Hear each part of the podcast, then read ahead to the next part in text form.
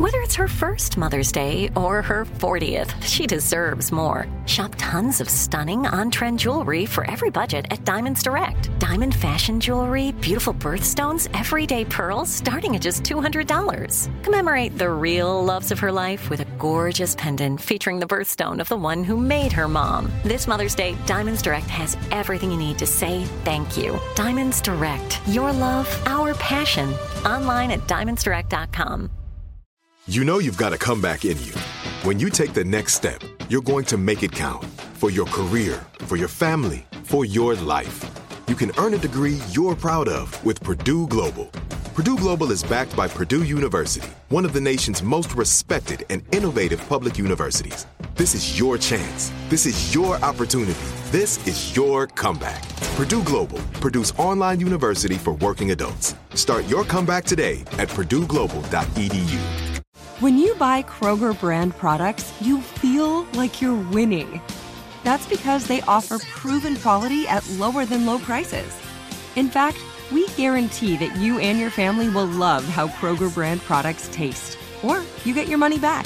So next time you're shopping for the family, look for delicious Kroger brand products, because they'll make you all feel like you're winning. Shop now, in-store, or online. Kroger, fresh for everyone. Nothing's better than feeling comfortable in your own shoes. Maybe you're a parent raising a little rock star or a tech nomad working from anywhere. Allbirds wants you to be comfortable in your actual shoes too. Their wool runners, pipers, and loungers are so cozy, you might forget you're wearing them. And they're crafted from natural materials that tread lightly on our planet. So get comfortable in your shoes. Get to know the wool runners, pipers, and loungers at allbirds dot com. That's A L L B I R D S dot com.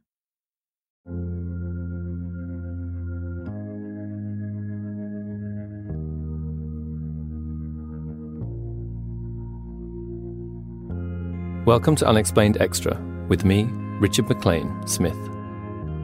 For the weeks in between episodes, we look at the stories that for one reason or other didn't make it into the show. In last week's episode, The Spaces that Linger, we journeyed to the grounds of Boleskine House on the banks of Loch Ness in the Highlands of Scotland.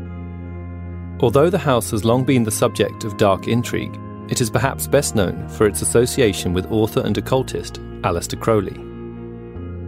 The house had been selected by Crowley as the perfect place to conduct a magic ritual known as the Abramelin Operation. The operation is in principle a spell to make contact with one's guardian angel, one that also requires calling forth the demons known as the Twelve Kings of Hell.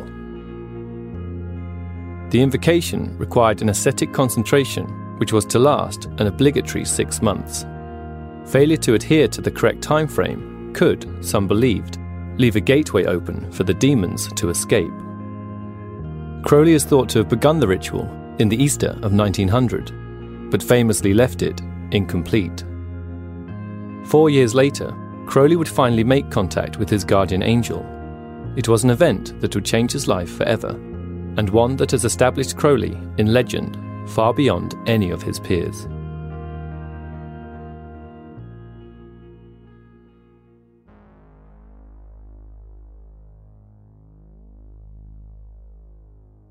After breaking off the ritual, Crowley spent some time in Paris with his friend Samuel Mathers, only for their relationship to ultimately turn sour. He returned to Scotland and became friendly with a young painter known as Gerald Kelly. Kelly would later be known as Sir Gerald Kelly, President of the Royal Academy.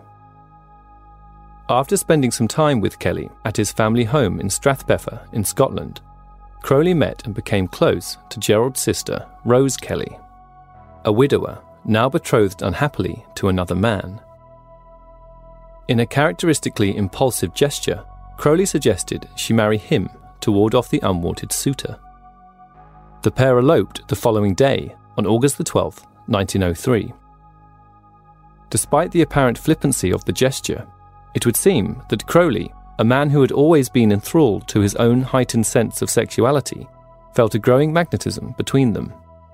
Reveling in the scandalous behaviour, Crowley and Rose returned to Boleskine House before embarking on an extended honeymoon to Cairo.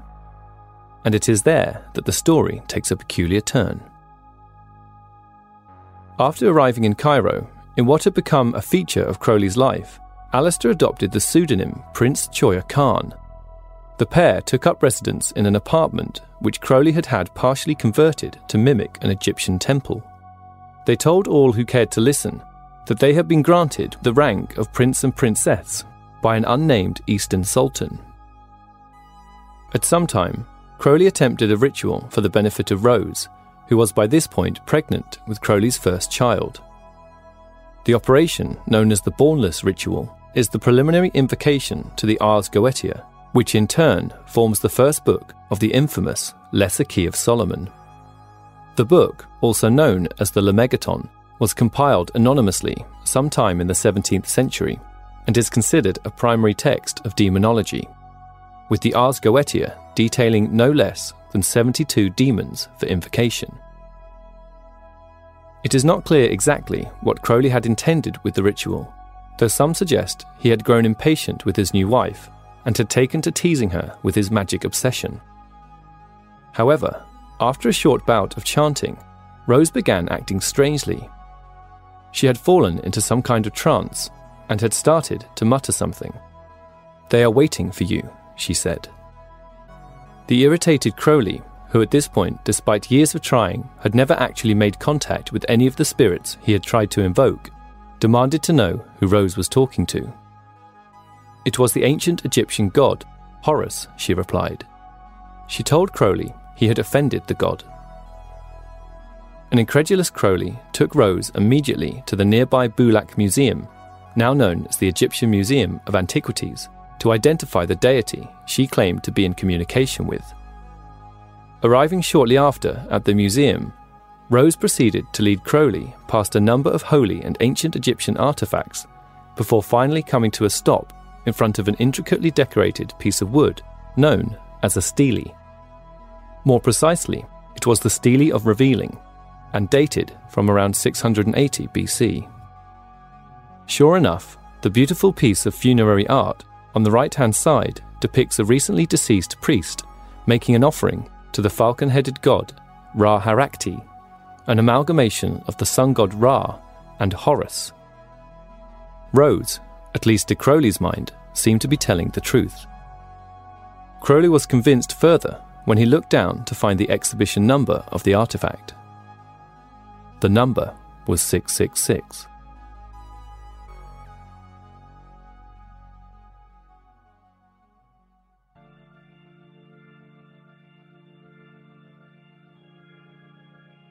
six six six, as many will know, is equated with the number of the beast, as depicted in the Book of Revelation. The number has become synonymous with the Antichrist and Satan, and all their dark and evil connotations. To Crowley, however, it meant something a little different. It was Crowley's mother who first labelled him the Beast, presumably in reaction to a young Crowley's burgeoning rejection of the family's puritanical beliefs. To Crowley, it was a label that he would gleefully come to embrace. To some, it was evidence of Crowley's innate wickedness, but for others, it spoke of nothing more than his refusal to accept what he saw as the arbitrary labels and morals of the Christian faith. The moniker served ultimately as a symbol of Crowley's core belief, a belief that was soon to be articulated in the most extraordinary of circumstances. Are you always taking care of your family? Do you often take care of others and not yourself? Now it's time to take care of yourself, to make time for you. You deserve it.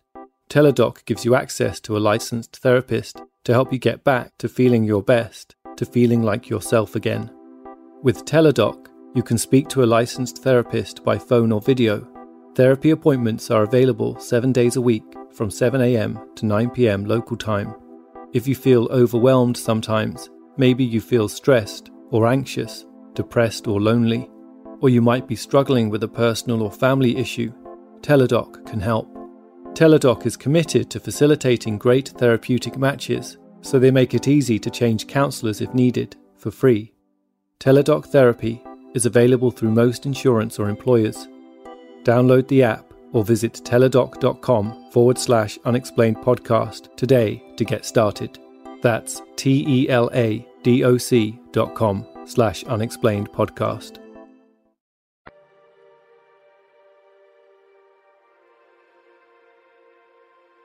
After the visit to the museum, the couple returned to their Cairo apartment, where Rose is believed to have instructed Crowley on how to communicate with Horus.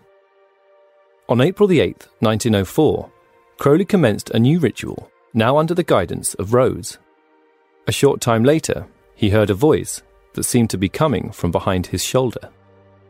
Crowley later claimed the voice belonged to an entity known as Aiwass, who presented itself as none other than Crowley's own guardian angel, the same entity with which he had been trying to communicate in Boleskine House.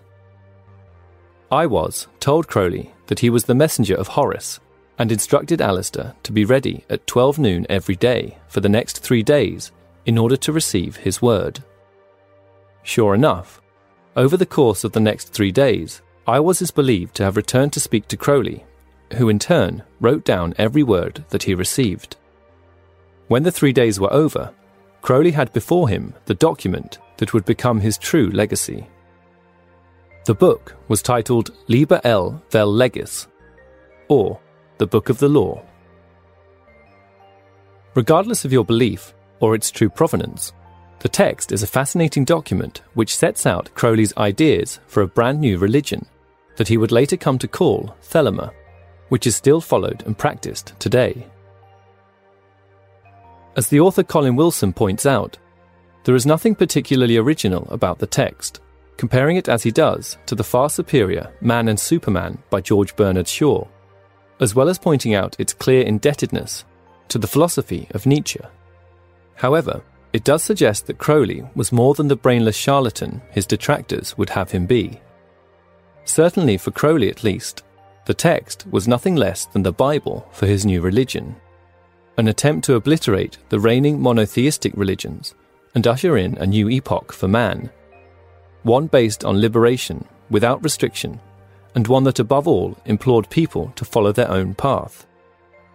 It is a philosophy perhaps best summed up by the book's most famous line, "Do what thou wilt shall be the whole of the law," a basic idea that is often greatly misunderstood as the justification of selfish or immoral behaviour. A situation all the more ironic, since what Crowley ultimately preached was the complete control of life for oneself, and not to have it defined by what other people might project onto it.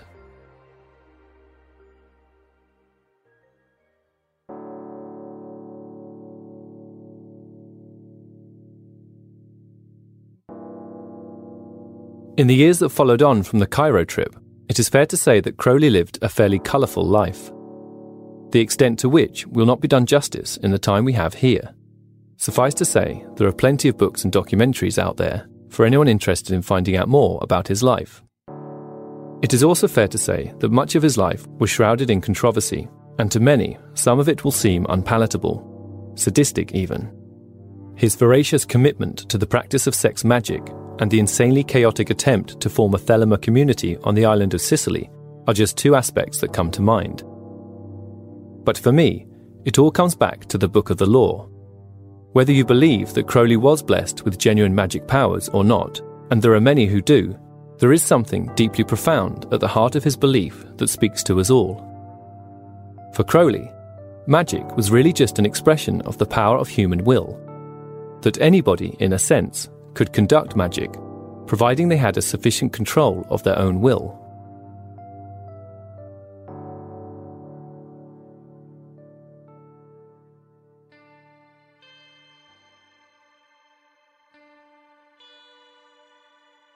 In two thousand four, Carla Hoff, lead economist of the World Bank, and Priyanka Pandey of Pennsylvania University, conducted an extraordinary experiment for the World Bank. Titled Belief Systems and Durable Inequalities, an Experimental Investigation of Indian Caste, the experiment asked three hundred twenty-one low caste and three hundred twenty-one high caste male junior high school students to perform a number of maze-solving tasks under economic incentives. What the examiners found was nothing short of remarkable. When the individual's caste was not publicly announced, there were no caste differences in performance. However, when the test subject was required to publicly announce their caste, the number of mazes solved by low-caste boys dropped by a dramatic twenty-five percent. In other words, When the lower caste individuals were freed from the stigma or the label with which the surrounding environment and society had forced on them, they performed exactly the same as their higher caste peers. It's hard not to see this as a vindication of Crowley's beliefs, a glaring example of how often people can be made to feel they can only be the thing that they have been told they can be. At the risk of sounding glib, it is a reminder that, for me, no religion, political party, media outlet, or social movement is the arbiter of what is and what isn't right. A reminder that we should never be afraid to be who we want to be, in spite of how we feel the world might want us to be.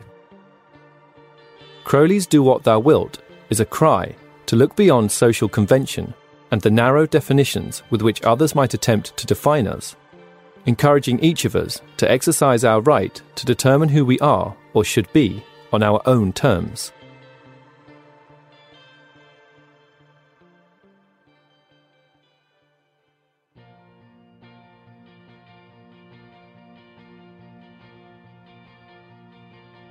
If this series has been about anything in particular, it is to question what the truth really is.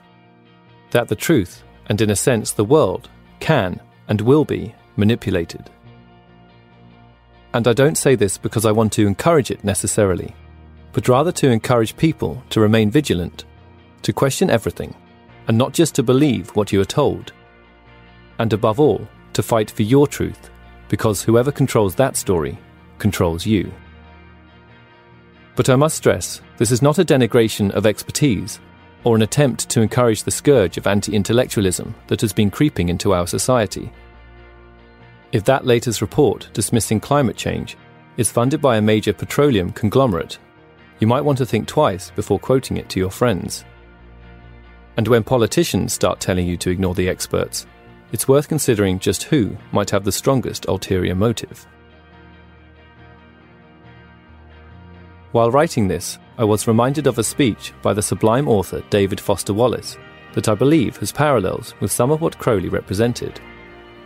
The speech, which I urge anyone who hasn't heard it to seek out online, is Foster Wallace's commencement speech to students of Kenyon College in Ohio in the United States. His message reminds us to value the totally obvious every day, even in the smallest of ways, to try to see all perspectives, and to exercise control over what we think. It is a reminder that we have the power to choose what we pay attention to, and it is for us, and us only, to choose how we construct meaning from our experiences. As Foster Wallace says, if you really learn how to think, how to pay attention, then you will know you have other options.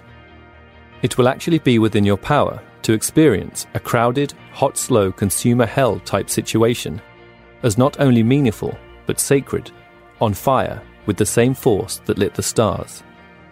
Love, fellowship, the mystical oneness of all things deep down. Not that that mystical stuff is necessarily true, the only thing that is capital T true is that you get to decide how you're going to see it. That is true freedom. You get to decide what has meaning and what doesn't. In short, you might say that true freedom is complete attention and awareness, for surely the alternative is unconsciousness. And yet, there are of course some who believe that the unconscious is the true consciousness. But that is another story.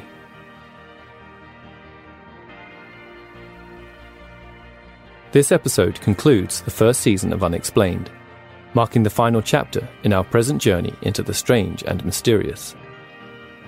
I will be back later in the year with a brand new season, where I'll be attempting something a little more ambitious, so please look out online for announcements about that.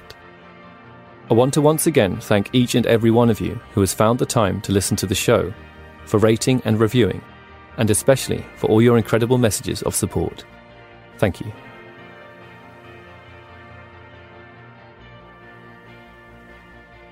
All elements of Unexplained are produced by me, Richard MacLean Smith. Please subscribe and rate the show on iTunes, and feel free to get in touch with any thoughts or ideas regarding the stories you've heard on the show. Perhaps you have an explanation of your own you'd like to share. You can reach us online at unexplained podcast dot com or on Twitter at unexplainedpod.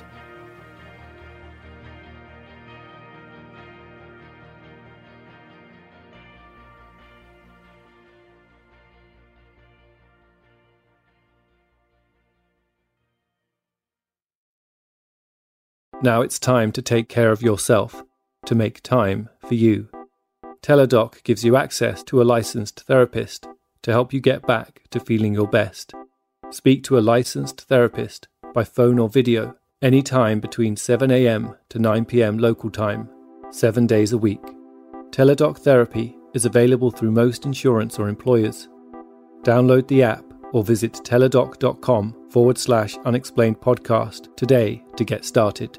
That's T-E-L-A-D-O-C dot com slash unexplained podcast. What if we told you about a major breakthrough on awesome savings on all-inclusive beach vacays? O M G, this could break the case. Case? I'm talking about cheap caribbean dot com. It's full of hot savings. At cheap caribbean dot com, score an extra one hundred seventy-five dollars off site-wide on vacations of four nights or more now through June third. A swim-up bar in Punta Cana or dip your toes in the sand on the shores of Cancun. We gotta take this show on the road. Start at cheap caribbean dot com. You know that feeling when you walk into your home, take a deep breath, and feel new? Well, that's what it's like to use Clorox Sentiva.